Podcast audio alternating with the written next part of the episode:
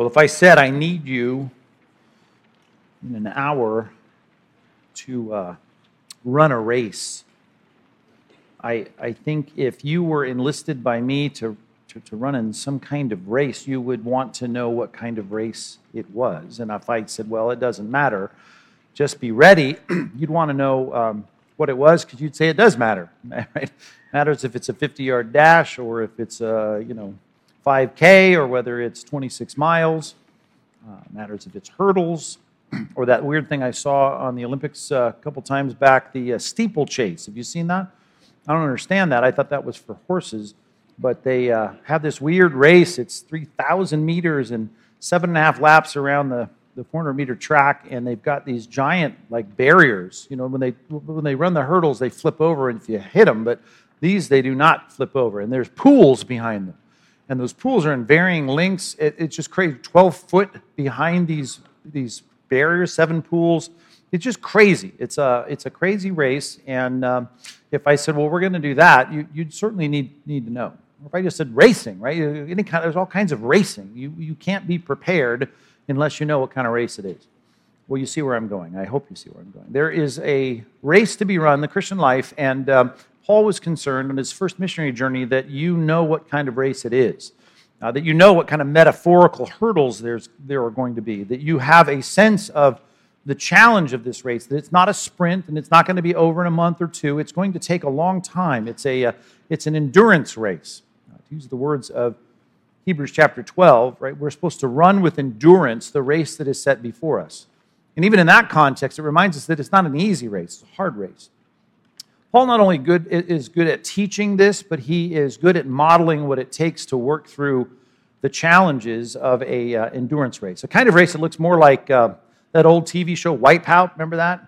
You know, kind of like uh, it's, it's, like Ninja Warriors on on steroids, where things are coming at you and and people are throwing things at you. It's just like this is a kind of race that is filled with obstacles and enemies, and we better be ready that we're prepared because the ultimate enemy is not the flesh and blood you know, opponents or persecutors of the church, although that's very real and very painful, but it's the spiritual forces that lie behind that. And the church has been under attack from the beginning. And we have an enemy, a spiritual enemy, the Bible says is like a roaring lion seeking someone to devour.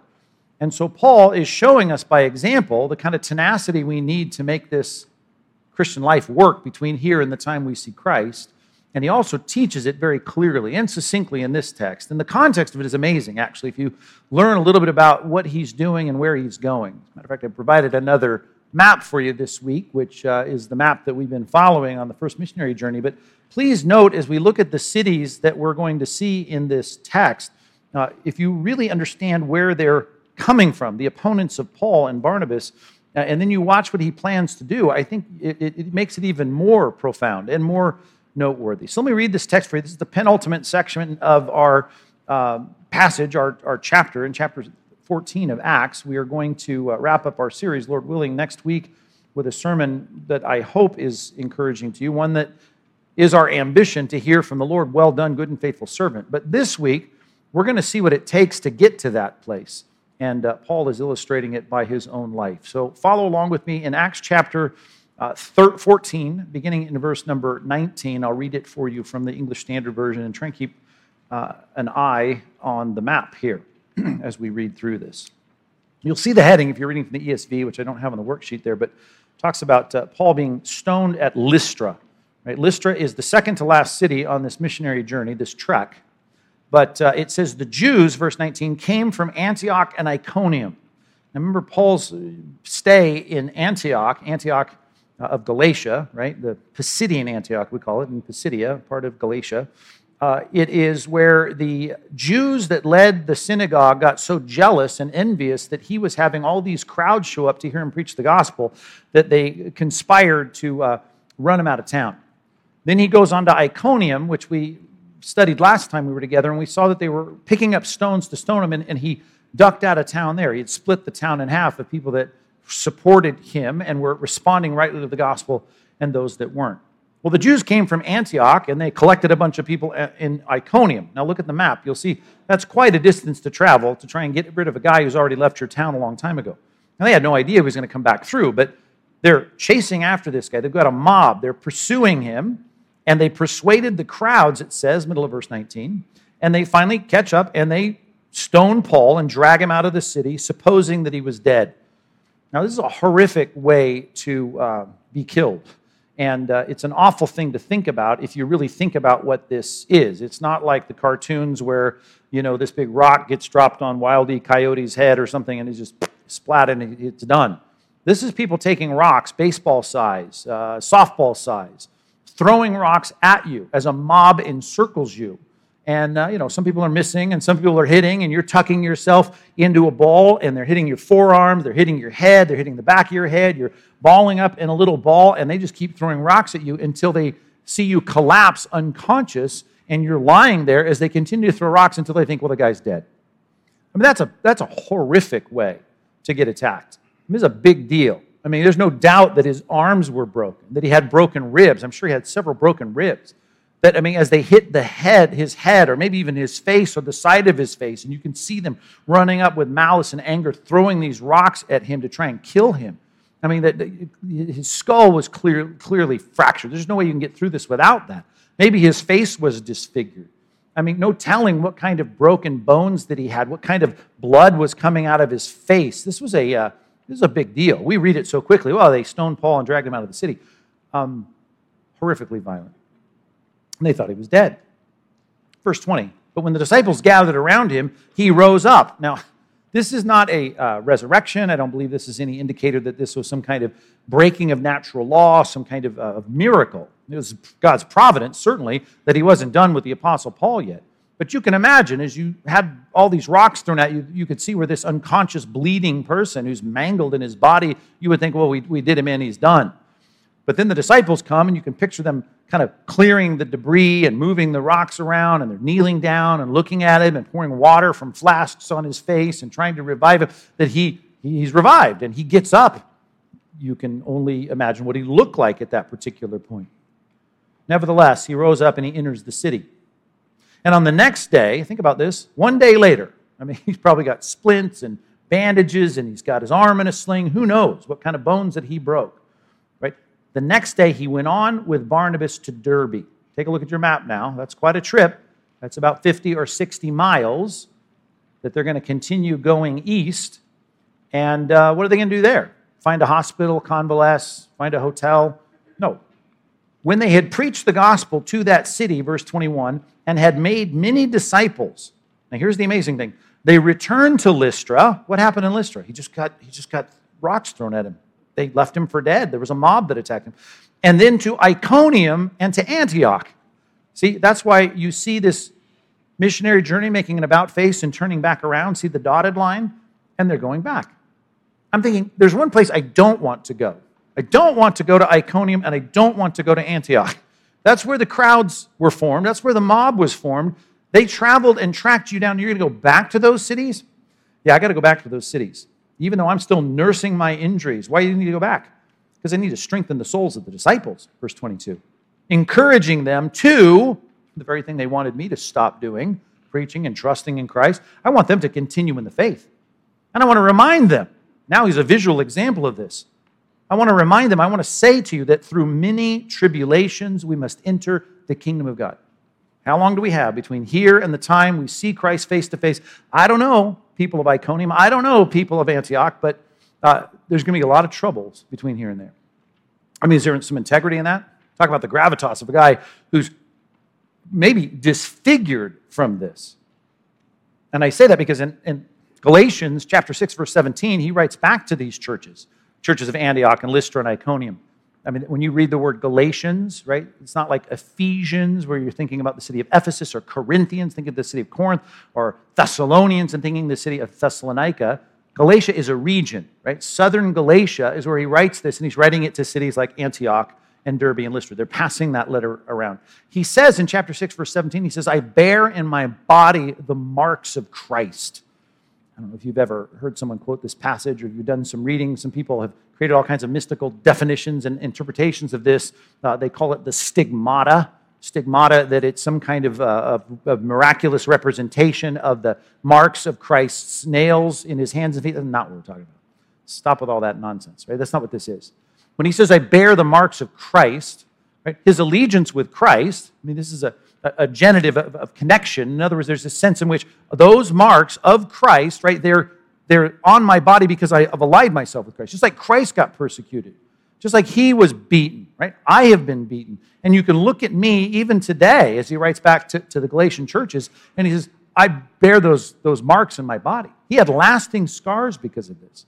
And he's telling these people, you want to live the Christian life between here and the time we walk safely into the kingdom of God. You're going to have a lot of trouble. Talk about hurdles. You have a lot of hurdles. A lot of people hurling metaphorical and maybe in some cases literal rocks at you. You're going to be under attack through tribulations. You're going to enter the kingdom of God. This is a, uh, a powerful call for Christians to endure. Notice the subtitle of the sermon this morning. I call it uh, this tenacious endurance, right? We need tenacity in the Christian life. Our series has been useful to the Lord. That's the title for these 12 parts on the first missionary journey. We've been teaching through this, this, this journey of the Apostle Paul and Barnabas. I just want to tell you if you want to be useful to God, representing Him in our community, representing Him in your workplace, representing Christ in your family, representing Christ just as a Christian in the conversations that you have, you are going to have pushback. If you try to serve Him, you're going to have obstacles. You try to live for Him, you're going to have tribulations and trials.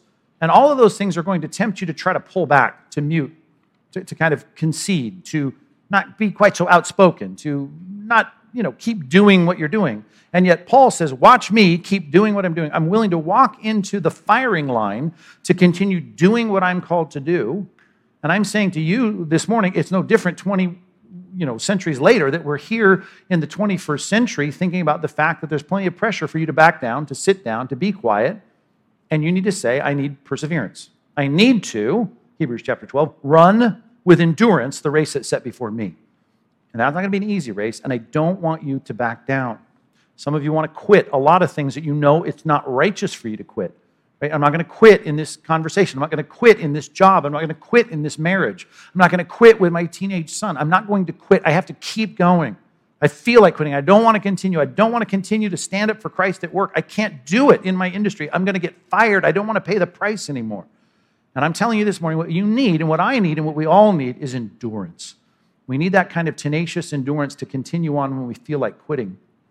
And again, just look at the first few verses here, verses 19 through the first half of 21. You would think that after being beaten and left for dead, Paul would say, I'm going to take a break.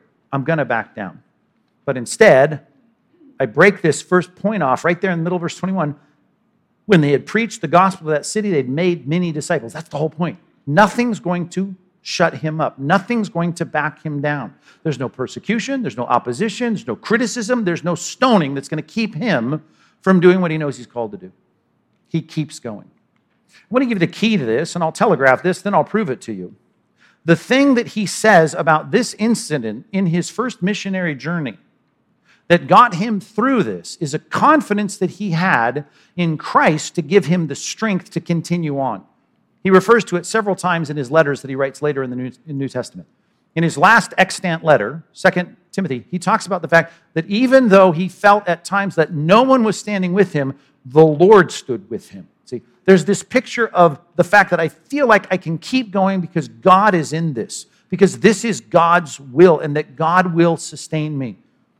If you go back in the scriptures, at the time it was very difficult for someone to do something right? The whole response of God was, I'll be with you.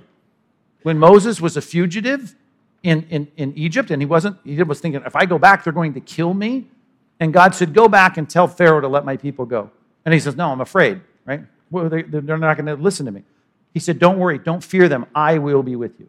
When Jeremiah was just a young guy and he was called to preach in a, in a society that wasn't listening to the truth of God, God responds, I will be with you. Go. When Gideon said, I am no way a military commander. The Midianites are way too much for me. There's no way I can lead an army against the Midianites.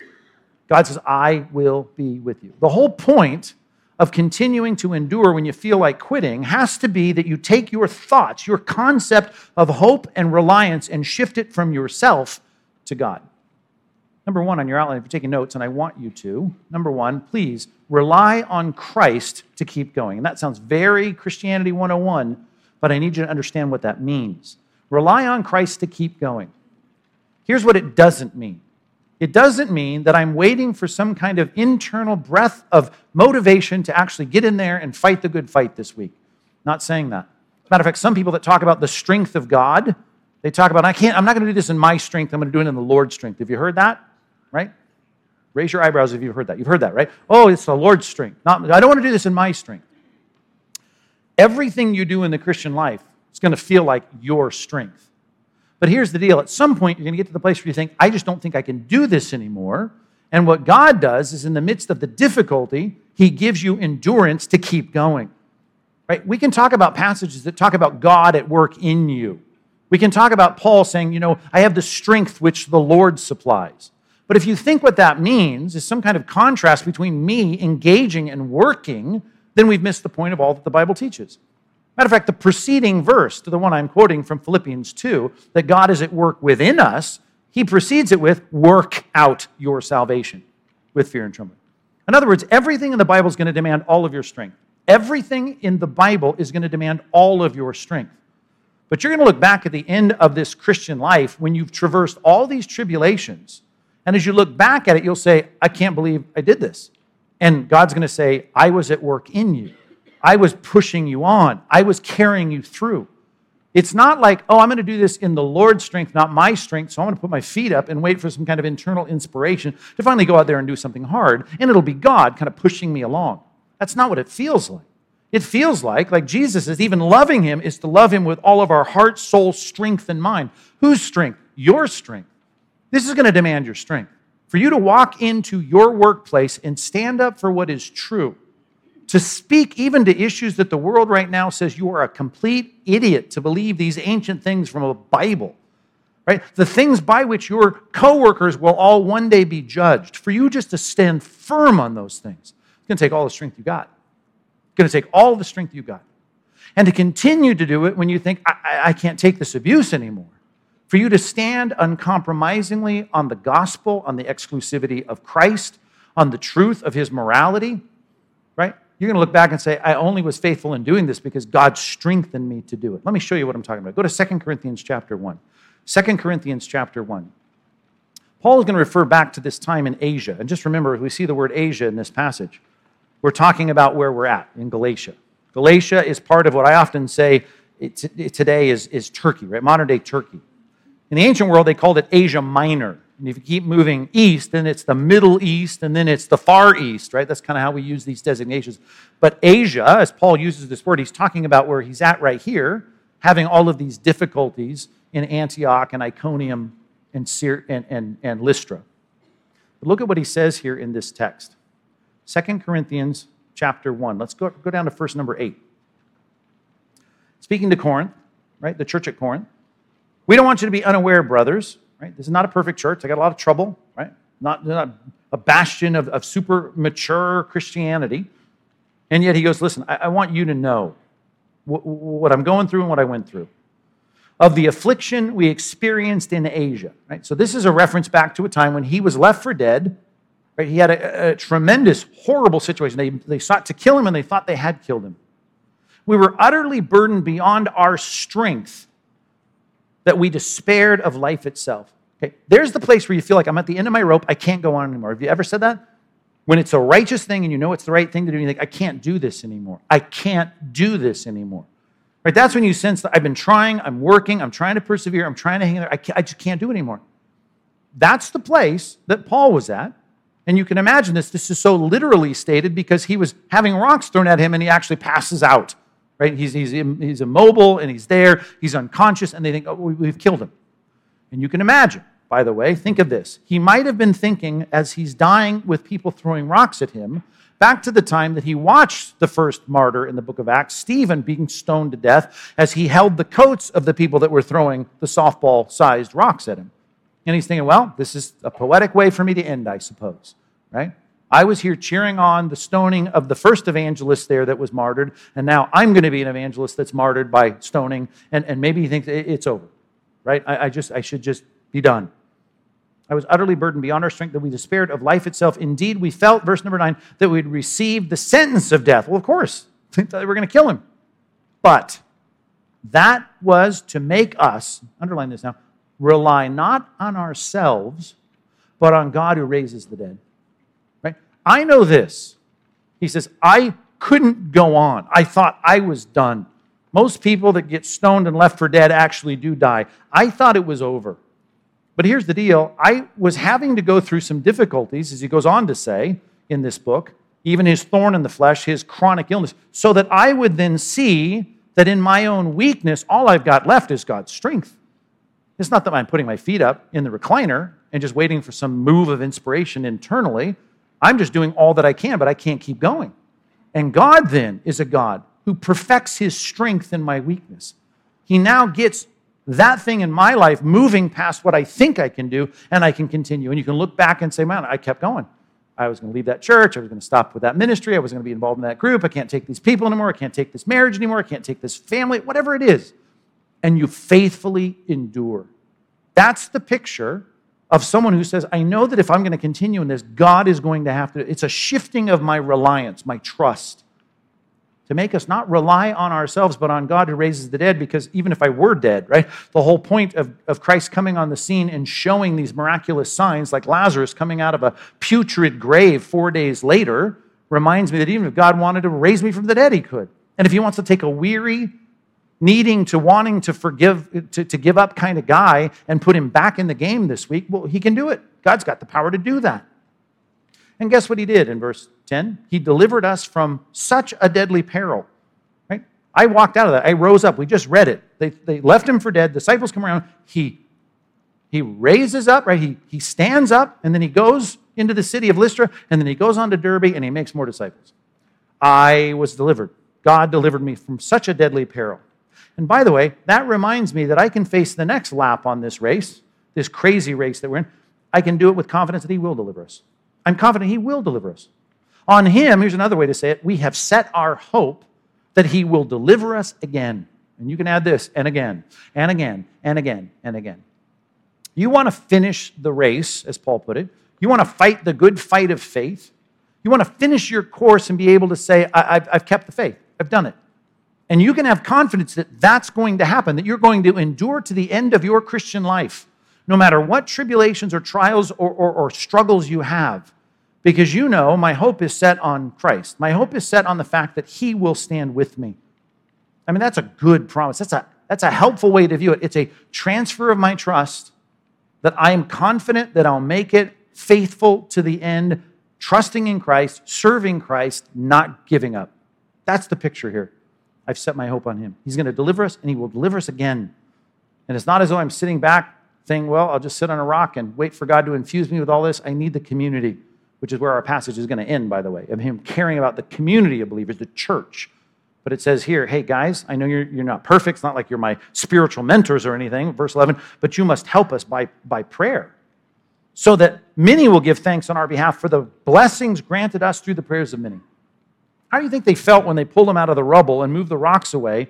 And he goes off to Derbe, wins people to Christ, and then comes back into Lystra and talks about the people won to Christ in Derbe. I think you'd be like, whew, amazing. We prayed for you, Paul. We prayed that your collarbone would heal, that your ribs would heal, that you could breathe normally, that that scar over your, your eye would heal up. Man, you were out there doing the work of God. You continued to do what you were called to do. You feel battered?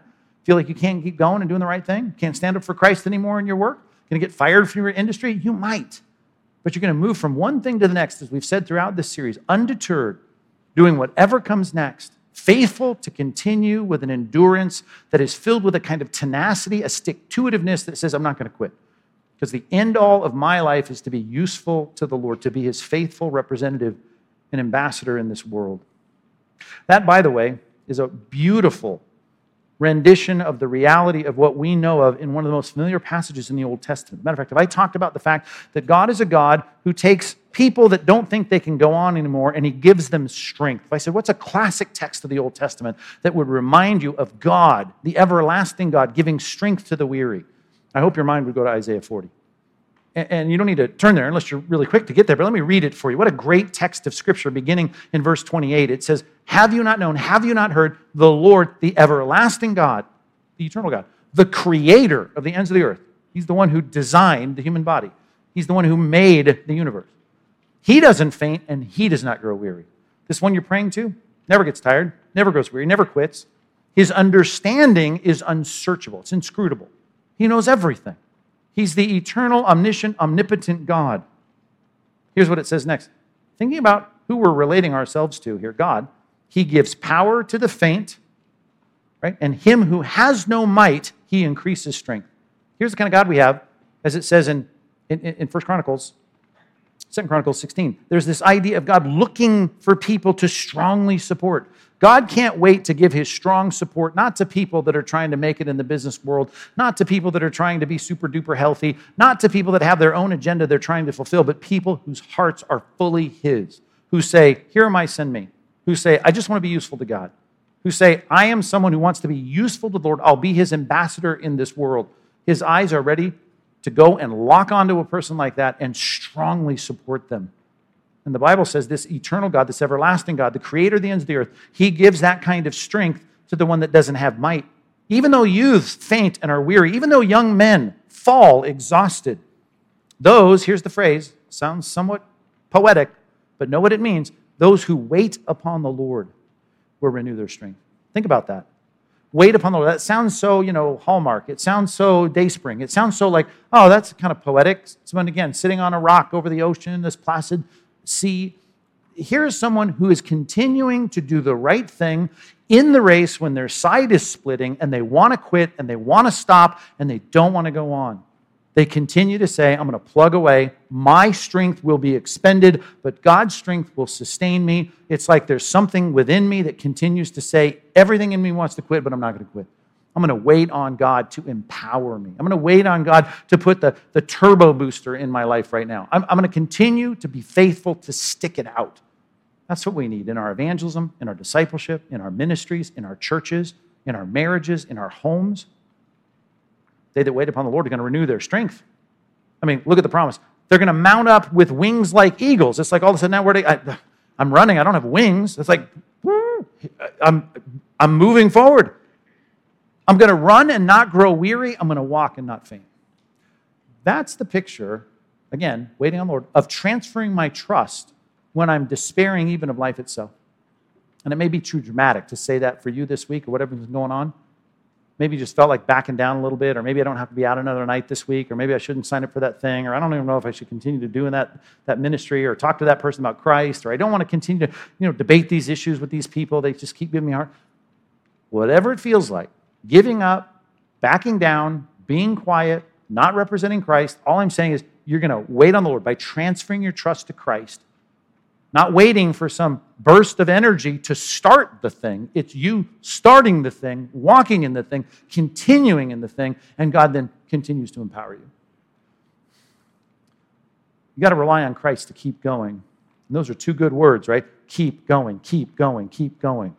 And in your heart, I'm transferring my trust from the fact that I can do this because I have the wherewithal inherent in me to saying, No, the great God of the universe has promised this I will be with you, I will strengthen you, I will defend you, I will continue to motivate you. Rely on Christ to keep going. Such a good text. 2 Corinthians chapter 1 and Isaiah chapter 40 and you want to add at some point for homework that 12th chapter, and I referenced it briefly the thorn in the flesh, same thing. All of the pain, I feel like I can't handle it. God, take it away. He's not taking it away. I wanted this change. I want the magic wand to make things easy. It's not easy. The hurdles are still there. But here is a God who says, I'm going to make my strength perfected in you, even in the weakness and trials. And Paul says, Therefore, I'll rejoice in my, my troubles. Which is what he does. Back to our text, chapter 14, verse 21, middle of the verse he returns to Lystra, Iconium, and Antioch. That's, that's nuts. That's nuts. Lystra, think about it. You're walking into town past the place where you were laying on the ground. Maybe there's still some blood-stained rocks, and you're walking past them into a town. I'm thinking that's the last town I want to visit. And I certainly don't want to go to Iconium and Antioch where everyone was enlisted to come and throw rocks at me. And that's exactly where he goes. Why? Because he's not stopping. He wants to strengthen the souls of the disciples, verse 22 and encouraging them. That's what he wants to do, encourage them to continue in the faith, saying, through many tribulations, we must enter the kingdom of God. Now, I just want to show you what's happening here. A guy that has just confessed later in his letters that during this period of time, he was despairing of even life itself. He's a human being. He confesses it to the Corinthians. I come to places to do ministry, sometimes trembling, and I'm afraid. I mean, I'm tempted to be quiet, to step back, to sit down. I have these human emotions and I want to quit. But here's the thing I'm going to keep moving forward. And what I'm going to do in trying to minister to the Christians that are there is I'm going to try to remind them that what they really need is the very thing I need. I want them to be strong. I want them to endure. I want them to persevere. I want them to know that there's going to be a lot of trouble, right? It's like the preacher who gets up and says, I'm preaching this one to myself. Everything that Paul is saying to these people is exactly what he needs. And so here's the thing I want to do. I'll take this text and flip it here for just a second and say, listen, if you're here saying, I need strength, I need endurance, I can resonate with what you're saying, Pastor Mike, well, then here's what I'm going to tell you to do. It may sound counterintuitive, but number two in your outline, you need to keep teaching endurance. Keep teaching it. Keep teaching it to other people. Keep doing what Paul is doing in the midst of him needing to endure. He's telling other people you need to endure. Well, once you get it wired in your life, Paul, maybe you can come talk to me about it. Well, well he's showing that he's doing it. Internally, though, he's got struggles, he's got doubts, he's got this kind of this equivocation of like, I don't know. He comes trembling to these cities sometimes, afraid, and yet he says, I'm going to do it. Well, one of the things he says to other Christians is, You need to keep doing it. Don't give up. He always says this, right? Paul and Barnabas have already been noted twice in the book of Acts of coming to towns and saying, Continue faithfully in the Lord, right? Resolve to follow Christ. Continue in the grace of God. I mean, these are the phrases that we've seen come out of the mouths of Paul and Barnabas. They're continually telling people to endure, stick to it, persevere. Yet it's the very thing that they need. If you were uh, someone locked in this responsibility to um, every morning teach would be golfers how to golf. Right? From seven in the morning until your lunch break, all you do is give golf instruction. Right? You get people out there on the driving range and you look at their backswing and their grip and their stance and you teach them to follow through and not, you know, to shift their weight forward. You do all that stuff. And then you take them over there to, you know, the putting green. And you teach them how to read greens. You teach them how to putt. And you've got to putt uphill, be careful this way, and follow through this way. If you're downhill, be careful this. And then, uh, you know, then you go to the traps, the practice trap. Well, look, put the ball here in the trap. When you're in a trap like this and against the lip, here's what you got to do. Open all these things you're teaching them to do. You do it all morning, and then you have a lunch break, and every afternoon, right, you're required, because this is your weird life and my weird illustration, you got to, at one o'clock, tee off and play 18 holes every day. You. That's your job. It's to teach all morning and then play all afternoon. I'm just saying this. What kind of connection might there be? What kind of pressure might even be inherent in you teaching all morning and then having to play all afternoon? I think it's going to matter. Matter of fact, when your ball's in the trap, you're going to think of all the things you told everyone else that you're supposed to do. And you're going to say, well, I got to do that. And when the backswing and the grip and the problems, all the things on the putting green, everything you're teaching them how to do, you've then got an opportunity that afternoon to actually put it into practice. And Paul says that all the time. He says, You need to follow my teaching. You need to do what I'm, I'm telling you to do. And, and then he says, right, and then you'll even watch me struggle, and you can even learn from that. And I want you to follow my. I mean, it was all this synergistic connection, this symbiosis between his teaching and his practice.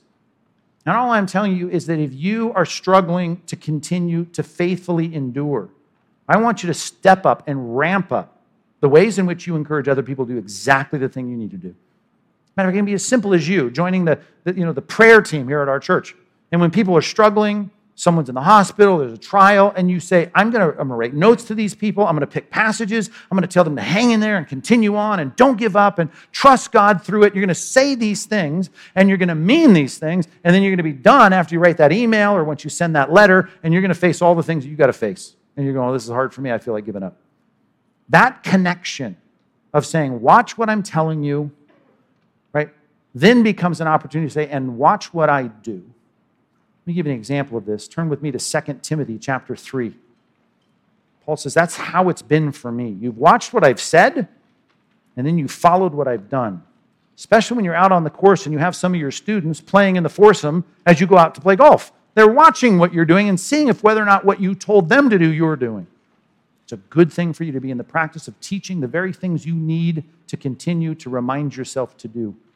And you'll find that other people are struggling with a lot of the same things, and it will encourage you, it will motivate you, it will strengthen you to do the very things you know you need. Look at verse 10, 2 Timothy chapter 3, beginning in verse 10. He says, You, however, he's speaking now to the pastor of Ephesus, Titus, I'm sorry, uh, Timothy is the pastor in, in the church at, at Ephesus. He says, You have followed my teaching and my conduct and my aim in life and my faith and my patience and my love and my, here's the word, steadfastness. It's the Greek word I talk about a lot, hupo mene, right? Or hupomeneo, the, the verb. I will remain. I will continue. I will hang in there. Hupo underneath, meno to remain. I'm going to stay under the burden of this. I'm going to keep on going. I'm going to not stop. You've heard all that. You've agreed to all that. You've taken notes on all of that. And Timothy, by the way, I need to keep encouraging you to do that because I'm sitting there looking at you pastoring in a well to do city like Ephesus, and I'm thinking, Timothy, don't be ashamed. Don't be timid. God hasn't given us a spirit of timidity. Keep on going. Be strong. Don't be ashamed of the testimony of our Lord. Don't be ashamed of me, his prisoner. He keeps urging him to be strong, which is exactly what he needs. And then he says, And you've watched me. You've been on the back nine with me, haven't you? He says, You've followed my persecutions, right? And my sufferings, verse 11, that happened to me at Antioch and Iconium and Lystra. Do those sound familiar? Does that verse make more sense to you now? That come alive to you? Yeah, because in Antioch, that's where he got the people in the synagogue mad at him. The leaders there went into Iconium and picked up more of the mob that was split by Paul's teaching. And then they came to Lystra and, and they threw rocks at him until they thought he was dead. And you know what? You follow the pattern. You know what it's like to stand strong. Look at those words again in verse 10. My conduct, my aim, my faith, my patience, my love, and my steadfastness. I love God. I love people. I want to be an ambassador of Christ, and I'm willing to hang in there whatever it takes. And you know what? You've watched me get in trouble. You've watched what happened to me at Antioch, Iconium, and Lystra, the persecutions that I endured. Yet you watch this too. All the traps I got into, all the trouble I got into, right? The Lord rescued me from them all. Right? From them all, the Lord rescued me. I, I, you watched how God got me through it. I just want to remind you, Timothy, you're facing pressure. They may not be trying to stone you at Ephesus, not like they stoned me at Lystra, but there's a lot of pushback. You're tempted to be timid. You're tempted to sit down, to be quiet, not speak up, not stand for the truth, to compromise your teaching. Don't. Because, verse 12, indeed, all who desire to live a godly life in Christ Jesus will be persecuted. Just know that. It's just how it works. Matter of fact, the equation, if you are desiring to live godly, well, it deals with all the stuff there in verse 10, right? Your teaching, faith, conduct, aim, life, love, steadfast. If you want that, then here's what's going to come on the other side persecutions. And people that I preach to in South Orange County, California, if they think, well, you know, there's no persecution for us, I'm thinking, well, then let's think about whether or not you're being godly and desiring a godly aim of life. Because if you are, I'm just saying this you would be offended at the things that blaspheme the Lord. You would be offended at the things that are an abomination to God that are celebrated as, as good things and virtues in our society. You'd be offended when people call, call black white and white black and good bad and bad good and evil, right? They call it righteousness and they call righteousness. You'd be like offended by it. You'd be like, I, I can't be quiet about that. You'd be offended by people that say, well, you can get to God in any way you want. You know, Buddhism, Hinduism, Islam, doesn't matter. It's all the same, just people trying to be good. You'd say, no, no, Jesus said there's no other way to the Father except through me. You, would be offended by people, and you would say, I cannot let it stand when you say all religions are the same. I'd have to quote from Acts chapter 4, and I'd have to say in verse 12, there's no other name, right, under heaven given among men by which we must be saved. You wouldn't look at, at cult members knocking on the next door neighbor's door and not get upset about the reality that they're, they're, they're, they're trying to proffer some kind of false doctrine in your neighborhood. You would say to them what I had to say to them in my neighborhood this week get out of my neighborhood, you're false teachers, you're false prophets. You, you, you would be offended by that. And guess what happens when you start acting like that? When you start being zealous for the honor of God in your workplace and in our society. You don't sit by like a bump on the log, like some bacteria. You sit there and say, This is wrong. You're outspoken about the truth. You're not trying to cause arguments, but I'm telling you this. You're out there saying, I'm not going to put up with it. I'm not going with the flow. I'm not going to take a poll to see whether or not our doctrine should say X, Y, or Z. I look to God's word, which is exactly where he goes next. You got a bad environment out there, right? Things are going to go from, from bad to worse. The evil imposters, right, and evil people, bad to worse, deceiving and being deceived. But as for you, you got to double down. Continue in what you've learned and have firmly believed. I thought you believed those things. I thought you believed the word of God. I thought you, you believed there's only one way to heaven. I, I thought you believed in repentance. I thought you believed that sin is sin. I thought you believed those things Do you firmly believe those?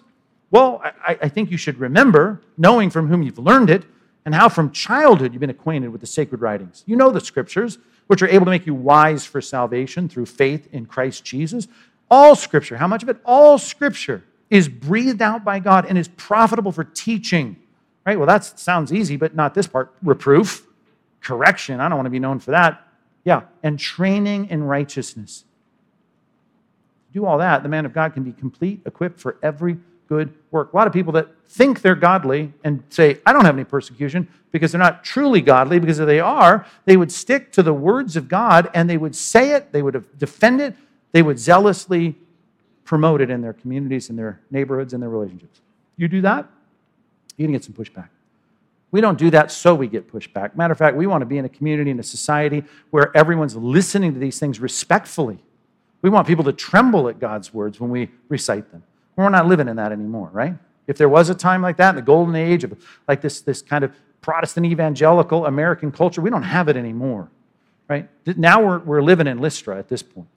It's time for us to know that we're living in Sodom and Gomorrah, and as though I need to remind you, things are going from bad to worse. Evil people and imposters. And by imposters, it's just like the people that were picking up rocks to stone Paul. You do understand they were religious leaders. How many religious people? I heard again this morning a church down the road who's angry at us because we don't have female pastors. You don't have female pastors, you know, you're just not with it and cool. You guys are narrow minded fundamentalists. Well, I'm sorry, I didn't write the Bible. I didn't come up with what it says. I got to do what it says, and it's not rooted in some cultural practice in Ephesus. It's rooted in the creation order, and I can't change that. And if you don't like it, I'm so sorry. But we've got to do what the Bible says, let alone the LGBTQ stuff, let alone gender fluidity, let alone the nonsense that our government officials are, are saying is the right and righteous thing. We cannot walk with you in agreement on those things. So, where is the pushback coming from? Well, it comes from all over the culture, but don't expect that you'll be exempt if someone's wearing a Jesus t shirt to say that you somehow have got a problem. You stick to the God breathed truth of God and you say, I'm ready to teach it. Look at these words again. I'm ready to approve and correct and train you in these things because we believe all of it. Even the Old Testament, we believe what it says. This is the truth. And if it's the truth, I'm just saying this go back up to verse 12. There's going to be some pushback. There's going to be some hurt. What kind of difficult trek do we have between here, right now, today, and the time you enter the kingdom? Through many tribulations, we must enter the kingdom. You're not going to like our doctrine because I'm not taking polls to figure out what it should be right? We're going to look to what the Bible says and we're going to affirm it and we're going to do it. And we're going to let the chips fall, not trying to be a problem to anyone, not trying to be disagreeable for disagreement's sake, but to be able to say, I'm going to be judged by the words of God. And therefore, I'm not going to acquiesce to get your approval. I'm going to be willing to say, this is what God says. I'm going to keep teaching endurance and fidelity to those things. And I want to tell people to keep doing that. And then when I go on, on the 12th hole and, and have to figure out why I want to just move the ball a little bit, I have to say, can't. I have to do what I'm telling everyone else to do. I got to be faithful to the truth of God's word. I got to keep on, keep moving forward, unyielding to any other voice but the voice of Scripture and I don't have time even to get into this, but Colossians chapter 1, I might have put this in the, in the discussion questions this week, verses 21 through 23. These are salvation issues, by the way, right? To be faithful and endure with fidelity to the end. I'm not talking about secondary issues of this church and that church and church polity or, you know, how you do this. I'm talking about faithfulness to the truth of God, right? The saving facts of the gospel and the things that God says about redemption, about sin, about the exclusivity of Christ. If we abandon these things, the Bible says we never had it to start with. The proof of our Christianity, right? You can look at Hebrews chapter 2, right? Continually reminding us those who endure to the end are the, the children of God. The people that are going to make this and continue through this. I'm not saying they do it on their own strength. Well, it's going to take all of their strength, but there's something added to that. The God of the universe gets inside and works in them, both the will and the work to their good pleasure, to God's good pleasure. Keep teaching endurance. Be faithful unto death, as Jesus put it in Revelation 2:10. Keep being faithful. Christ is our ultimate example of this, isn't he? For the joy set before him, he endured the cross, despising its shame, looking down on it, thinking it's no big deal. It is a big deal. I'm about to be naked and, and crucified in front of all of my friends and all the jeering crowd. But he, for the joy set before him, right, pleasing the Father, he did all that. Then he sat down at the right hand of the Father and he was exalted, as, as Philippians 2 says.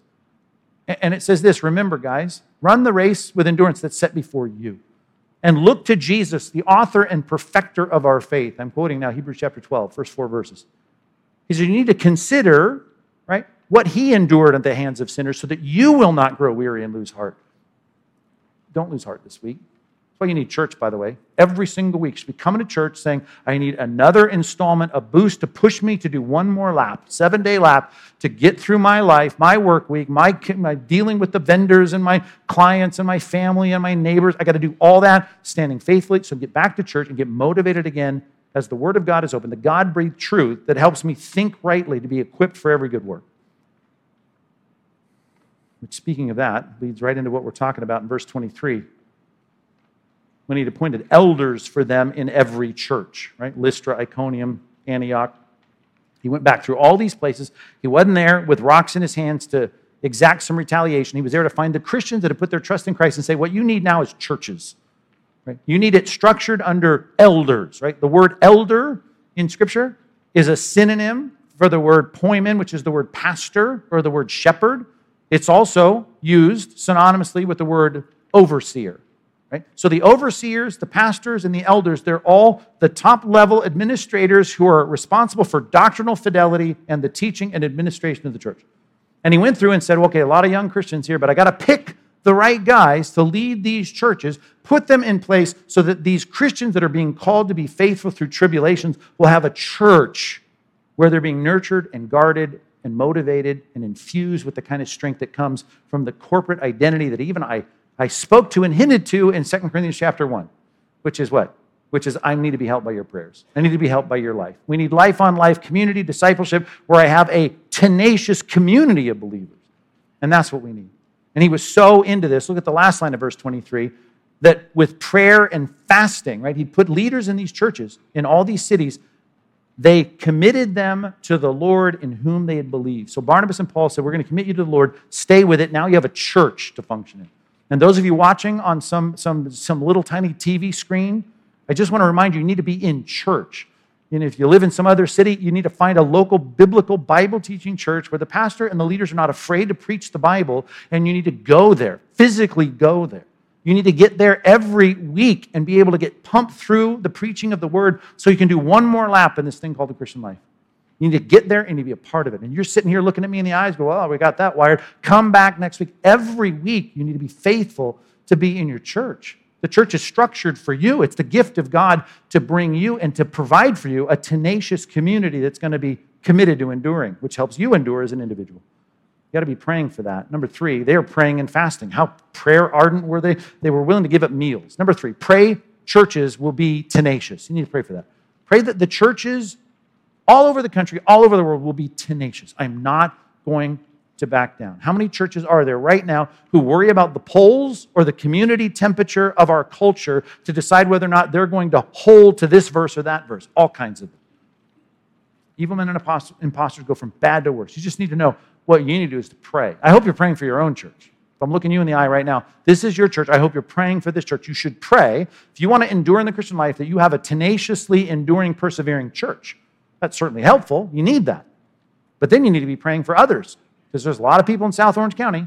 Right? Got a million people around here. Got 3.3 million in the county. How many churches do we need? A lot of churches. We need a lot of faithful, tenacious churches that aren't afraid of the culture, that are, don't, they're not going to back down. You need to be praying for that. How about across our country? You do read the news feed, right? And see everything that's happening there. Do we need tenacious churches right now who are zealous for God's truth? We need more. We need it now more than ever in America. We need it all over the world. We need to pray for the church worldwide. If you don't think we're in a battle, we're in a battle. Easy when a battle breaks out and it's a real, literal battle and there's tanks coming through your town.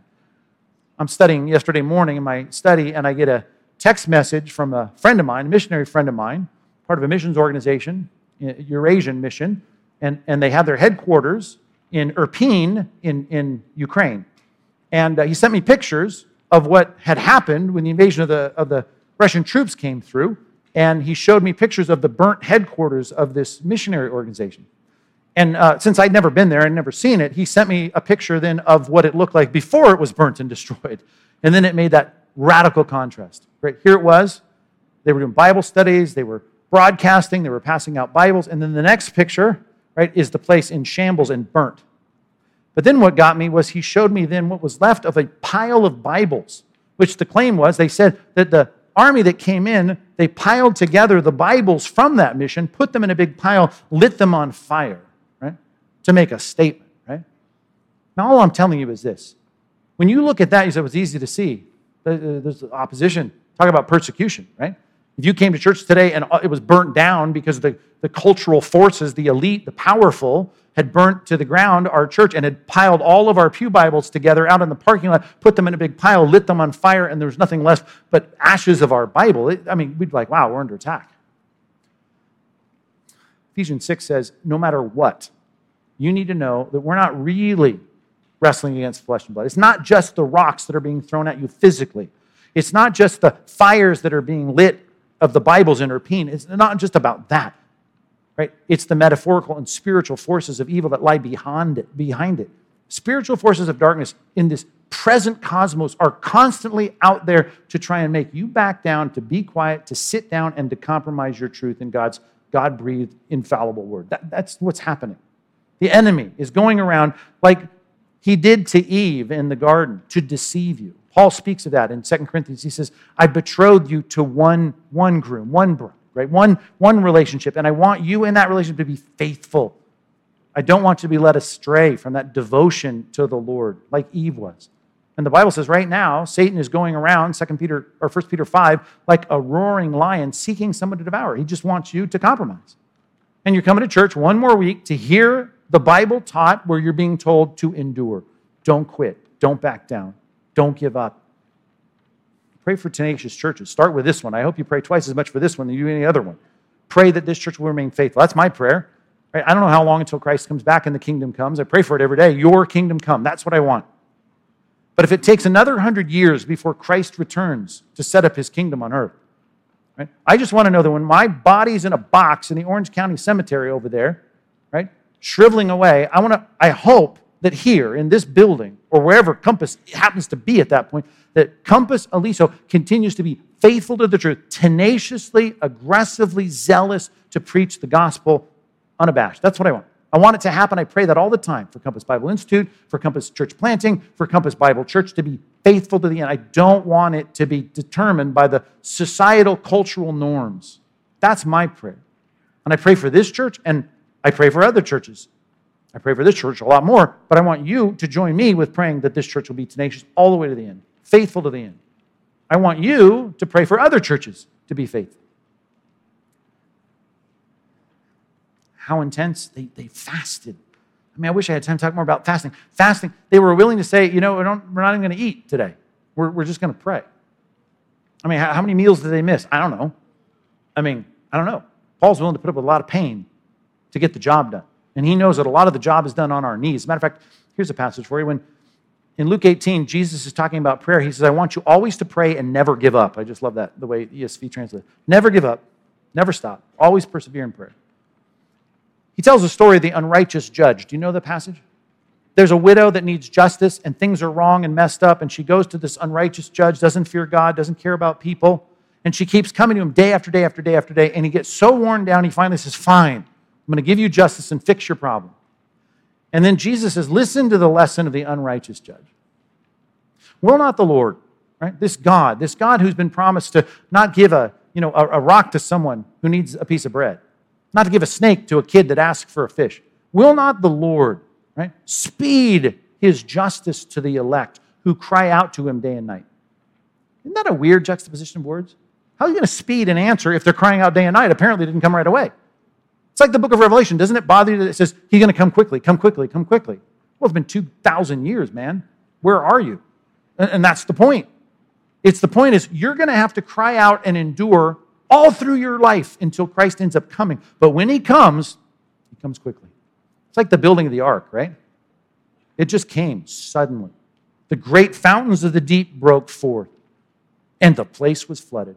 And Jesus, as it was in the days of Noah, so it will be in the days of the coming of the Son of Man. I'm just telling you, here's a, it's going to happen quickly. And I hope what he's going to find is a church that's going to be tenaciously crying out for God's will to be done.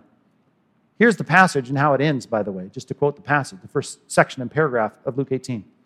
He says this when the Son of Man returns, will he find faith on the earth? Has that passage ever haunted you? Here's, here's the context people crying out day and night God, make it right, make it right. We're all about this. We know this is the right thing and it's not happening. We're crying out for this. God, bring justice, bring vindication, right? resolve this issue. You live in a culture right now. We're living in Sodom and Gomorrah. We're living in a compromised world. We're living in a world where the religious, compromised church keeps attacking the church that's being faithful to Christ. And all I'm saying is, Christ says, man, at the end, as things go from bad to worse, worse evil men and imposters increase, am I going to find faith on the earth? Where's people like that? I just love that picture of saying, I'd like that to be us. I'd like it to be us individually. I'd like it to be us corporately. I'd like the church to be found faithful, tenaciously enduring.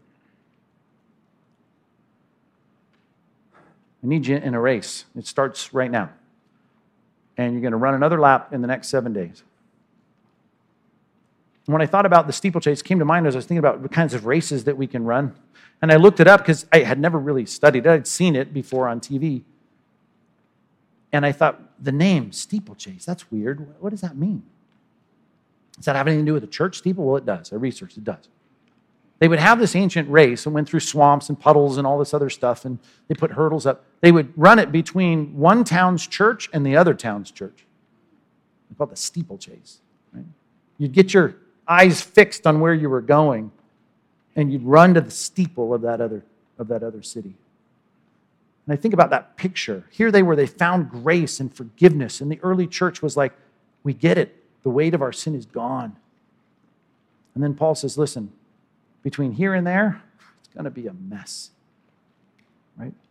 Through many tribulations, we've got to enter the kingdom. Keep your eyes fixed on the end.